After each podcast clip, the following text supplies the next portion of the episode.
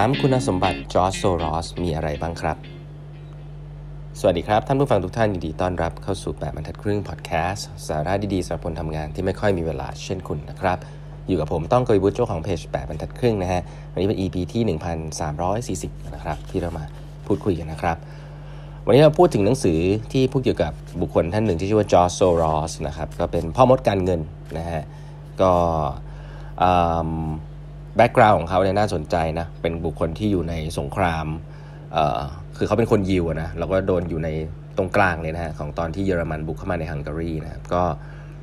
สิ่งเหล่านี้นะครับเล่าให้ฟังไปแล้ว เดี๋ยวเราไปไปไปเล่าไปฟังย้อนหลังกันได้นะครับ แต่มันจะบิวความเป็น character ของจอร์จโซรอสครับที่มาเป็นพ่อมดการเงินในการที่ต้องเล่าอย่างนี้ก่อนนะครับในเรื่องของการเงินเนี่ยจอร์จโซรอสเนี่ยไม่ได้เป็น VI นะเราพูดถึง value investor เนี่ยคนที่ลงทุนหุ้นโดยดู value ของหุ้น ซื้อในราคาต่ำใช่ไหมครับแล้วก็ไม่ขายแล้วก็ร่ำรวยนะบุคคลคนนั้นเนี่ยหลายคนอาจจะรู้จักอย่างเช่นวอร์เรนบัฟเฟตนะปีเตอร์ลินช์นะซึ่งสายเนี้ยจะถูกมองว่าเป็นแบบแนวแบบฉลาดนะแล้วก็ลงทุนมีความรู้อะไรอย่างนี้นะจอร์จโซรอสเนี่ยไม่ได้อยู่ในสายนั้นนะครับจอร์จโซรอสเนี่ยต้องบอกว่าถ้าพูดอันนึงคือเป็นนักเก็งกำไรเลยเป็น speculator ตัวจริงเลยนะครับก็บางคนอาจจะเรียกว่าการพนันอาจจะเรียกว่าอะไรก็ว่าไปนะก็ แต่ว่าพวกที่เป็น hedge fund เนี่ยก็เป็นอย่างนี้ทั้งนั้นนะครับคนที่ทำเงินได้ก็ทำเงินได้เหมือนกันนะฮะอาจจะไม่ได้แบบร่ำรวยเท่าวอร์เรนบัฟเฟตแต่ก็ทำเงินได้เยอะนะครับจอร์จโซรอสเนี่ยก็ถือว่าเป็นหนึ่งในนั้นนะครับแล้วก็สิ่งที่จอร์จโซรอสมีเนี่ยแล้วทำให้เขาร่ำรวยเนี่ยเขาบอกว่ามี 3 คุณสมบัติด้วยกันนะครับ ซึ่งมีอะไรบ้างเดี๋ยวเล่าให้ฟังก่อนนะครับ อันแรกเนี่ยคือเป็น global perspective ครับ จอร์จโซรอสเนี่ยจริง ๆ แล้วเป็นคนที่อย่างที่บอกฮะเกิดที่หนึ่งโตอีกที่หนึ่งนะครับเรียนอีกที่หนึ่งนะครับแล้วก็มีประสบการณ์ในการทำงานในยุโรป แล้วก็ในอเมริกานะครับเขาเนี่ยมองเออเขาเรียกว่าอะไรอะ่ะมองเห็นโลกในหลาย ๆ มุมนะครับตั้งแต่เด็กๆนะเพราะว่าเห็นหลาย ๆ ด้านของโลกนะครับแล้วก็มีการศึกษาเรื่องเหล่านี้เพราะฉะนั้นหลาย ๆ อย่างในอนาคตที่จอร์จโซรอสทำเนี่ยในการ speculate อย่างเช่นเรื่องค่าเงินเนี่ยจริง ๆ แล้วค่าเงินเนี่ยถ้าคุณสามารถที่จะ โจมตีค่าเงินว่าค่าเงินนี้ไม่ make sense นะมันแข็งเกินไปมันอ่อนเกินไป แล้วเขาก็มองว่ามันสิ่งนี้จะอยู่ได้ไม่นานเนี่ยสิ่งที่เขาจะทำเนี่ยคือเขาจะต้องทำความเข้าใจโลกมากๆนะครับว่าโลกนี้ macroeconomics เนี่ยเกี่ยวข้องอะไร นโยบายการเงินของแต่ละประเทศเป็นยังไง และอะไรที่มัน make sense ไม่ make sense เขาก็จะหาช่องว่างนั้นในการเข้าทำกำไรนะสิ่งที่เราเคยเห็นก็คือต้มยำกุ้งเนี่ยจอร์จโซรอสเนี่ยโจมตีค่าเงินบาทไทยเนี่ยจนเขาเรียกว่าประเทศไทยก็แพ้ไปนะครับซึ่ง เขาได้เงินไปเป็นกอบเป็นกำไอลักษณะการจะทำ transaction เหล่านี้เนี่ยมันต้องมี global perspective มากๆนะครับจอร์จโซรอสเป็นคนหนึ่งซึ่งมี global perspective ละกันนะครับเพราะฉะนั้นก็อันนี้คืออย่างแรกนะครับที่จอร์จโซรอสมีนะครับแล้วก็เกิดจากการที่เขามีเรื่องนี้ติดตัวมาตั้งแต่เด็กๆ อันที่สองนะครับจอร์จโซรอสเนี่ยเชื่อในเรื่องของ market inefficiency ครับ คือจอร์จโซรอสเนี่ย เขาบอกมีค่ายหนึ่งซึ่งบอกว่าราคาสินทรัพย์เนี่ยจะพยายามปรับตัวเข้าหาสมดุลเสมอหรือเรียกว่า equilibrium นะราคาสินทรัพย์ที่เราเห็นทุกวันนี้มันอยู่ใกล้ๆ equilibrium นี่แหละขึ้นขึ้นลงลงนะครับใกล้ๆกับสิ่ง เพราะว่าทุกๆคนเห็นข้อมูลแล้วก็เรียกว่าอะไร เห็นข้อมูลแล้วก็ถ้าราคามันบิดเบี้ยวไป มันก็จะมีคนเข้าไปทำกำไรทำให้ราคานั้นหล่นลงมา เพราะฉะนั้นมีผู้เชี่ยวชาญที่พูดเกี่ยวกับเรื่อง fair value พูดเกี่ยวกับเรื่องสินทรัพย์นี้ต้องมีราคาเท่าไหร่ประมาณนี้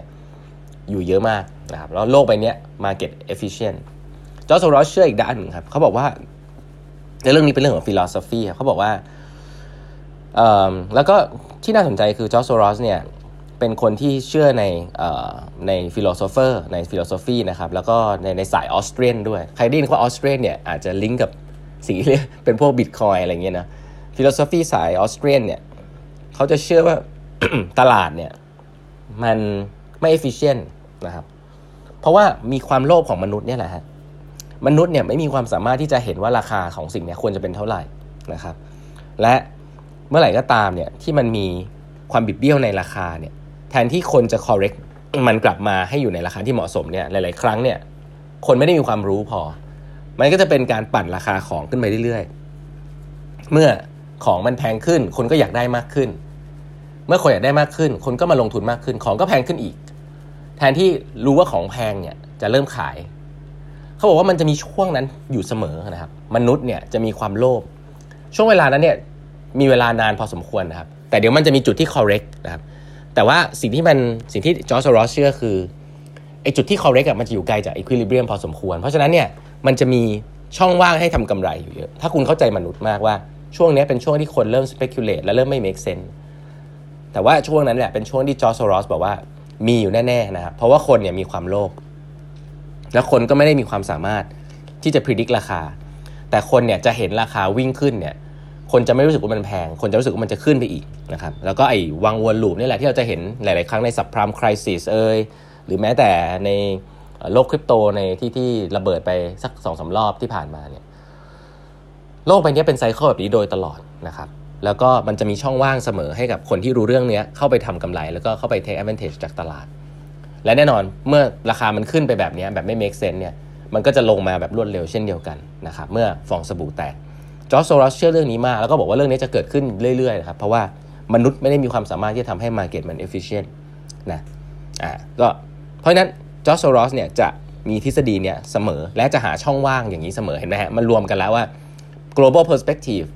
คือเขาเห็นตลาดที่ใหญ่ แล้วก็มองภาพรวมได้ดี รู้ว่าโอกาสอยู่ตรงไหน คือมองโอกาสได้มากกว่าคนอื่น คือมองทั่วโลก และเขาเชื่อเรื่องนี้ว่ามันจะมีรูมอยู่เสมอในการรันนโยบายที่ผิดพลาด ในการที่คนเข้าไปแบบไม่ make sense นะครับแล้วคนไม่สามารถจะ predict market ที่ efficient และราคาที่เหมาะสมได้ คนก็จะวิ่งไล่ตามกันกับสิ่งที่มันอาจจะไม่ make sense room ตรงนั้นแหละคือสิ่งที่ไม่เขาเรียกว่าไม่ sustain นะครับแล้วก็จอร์จโซรอสก็จะเข้าไปทำกำไรจากตรงนั้นนะครับ อันที่3นะฮะที่เป็นคุณสมบัติของจอร์จโซรอสนะครับก็คือความเสี่ยงครับ อันนี้คือเรื่องตัวเขาเลยครับ เขาบอกจอร์จโซรอสเนี่ยจริง ๆ แล้วมีความรู้สึกกับความเสี่ยงเนี่ยขออภัยฮะความเสี่ยงอย่างที่เคยเรียนไปครับ อะไรที่มันเสี่ยงมากๆสำหรับคนทั่วไปเนี่ยจอร์จโซรอสเนี่ยคิดว่าไม่เสี่ยงนะ แล้วเขามี feeling สำหรับความเสี่ยงที่ดีนะในสัญชาตญาณในการเอาตัวรอดนะว่าตอนไหนต้องหลีกเลี่ยง หรือตอนไหนที่ควรจะเข้าไปอบกอดความเสี่ยงเหล่านั้น ถ้าเห็นโอกาสนะครับ หลาย ๆ อย่างที่คนบอกว่าเสี่ยงเนี่ย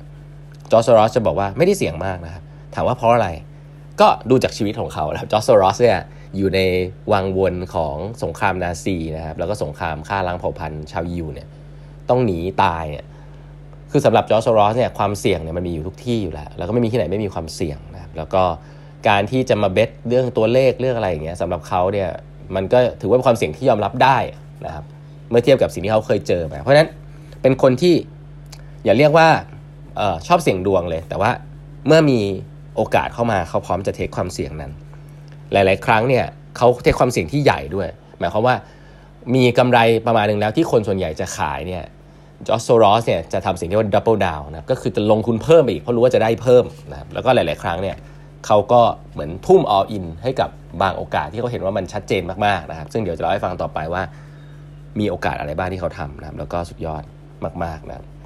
ก็จะบอกว่าโชคดีจะบอกว่าอะไรก็ได้แหละแต่นี่คือคุณสมบัติเห็นไหมฮะมันเริ่มจากคุณสมบัติของตัวเขาก่อนที่ทำให้เขาเนี่ยมีความรู้แล้วก็สามารถที่จะทำกำไรได้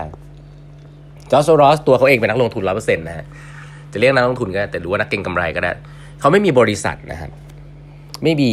สินทรัพย์ที่เป็นแบบบริษัทเอามา